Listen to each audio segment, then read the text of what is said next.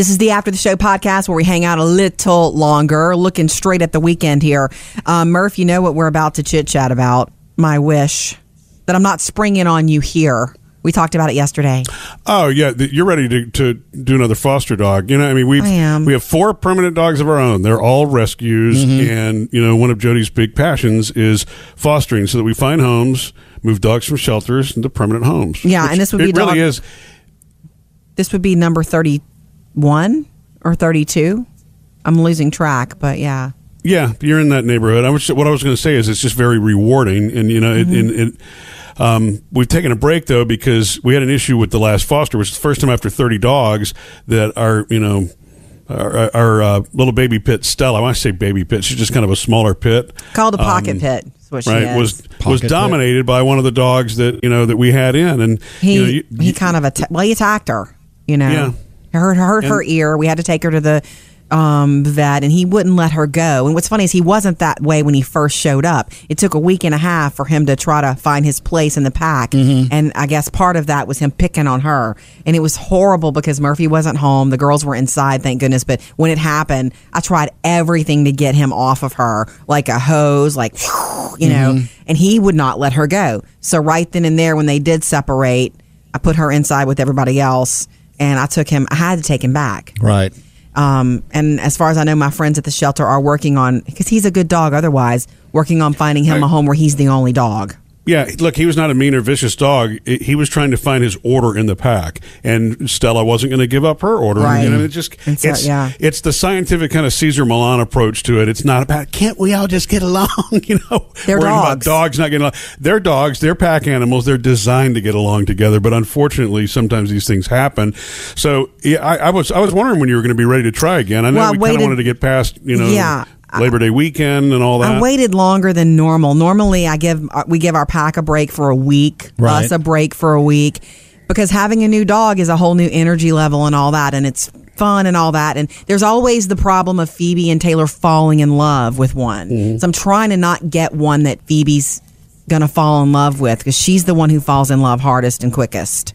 You know. Well, how do you do that though? I mean, it's we I- I just we just explained bigger picture, and there are times when she knows, okay, this is not our dog, right. but if if I get the kind that her type, and I know her type, her type is my type, we're going to be in trouble. Mm-hmm. And our daughters have been exposed to this for 10 years. So they, I I think they get it and understand it now that when it's coming in, it's sort of like Mm-hmm. an arm's length relationship. You know that the goal is to, you know, get them fed again, get them in a place that's not the shelter, not scary, and then find them their, their permanent home. Mm-hmm. It If takes you're them not a careful, while. you can. But yeah, but I, I just, I mean, I'm in that mindset now that it's just an arm's length kind of a thing. Look, I was but the I same way. I think it's time. I used to think that I couldn't do it, that I want to adopt them all, but you got to think bigger picture. We've been able to help 30. I'd love it to be 31 or 32, wherever we really, really are, so that I can continue to do it. Um, as long as you're okay with it, I'd like to get go meet some potentials this weekend, Murph. You yeah, I think that would be fun. It's like an interview, Sam. You go and look and, you know. Yeah. All right. So, do you want to? No, actually, we do. We take them and walk them in the area and just kind of spend some time with them, and you kind of know if they're going to work. You think Right. you do, setting, and the, but but when you Yeah. put them with the dogs, you know, the our dogs, they're pack animals. It does work out or it doesn't, and it shows itself, you know, in time. So Do you ever bring one of your dogs, your pack, to the interviews? no, I used to. Uh, well, no, because we have four. Uh, Yeah, and the reason that we don't do that is because that takes them out of their environment and their comfort zone. So there's no reason.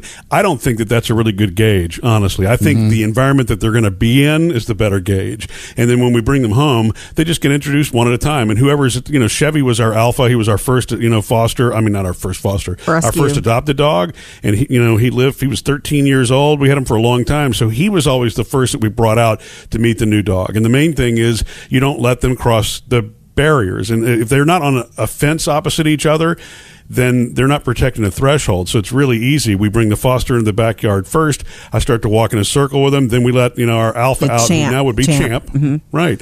And then you know as as they get comfortable, I just keep walking them, and everybody's together. And once they're all out, it's amazing. Within mm. minutes, everybody's cool. Once Champ, who's the alpha, accepts the new foster, usually the other ones fall in line because they look to him for how to Right. behave. It's crazy. So they are pack animals. That's the reason I think it works. I know you have a dog, Sam, Gus, that you feel like yeah. is a loner dog. I have and, a feeling Gus is, yeah, it's going to probably have to be alone. and that's okay too. If that's what he's known and that's where he's happy, which means you're you're he's not alone in his mind. You're part of his pack. They're Ah. pack animals. Suddenly I'm the alpha, huh? you are. Yes, you are. Yeah. Except he all might be the right. alpha when he's peeing on your floor. Yeah. So say, make that part of your dating profile, Sam.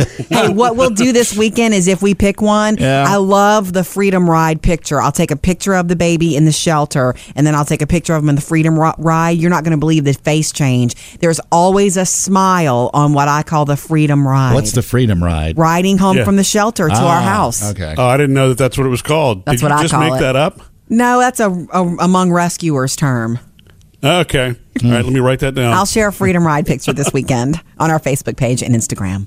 Missed any part of the show? Get it all at murphysamandjody.com.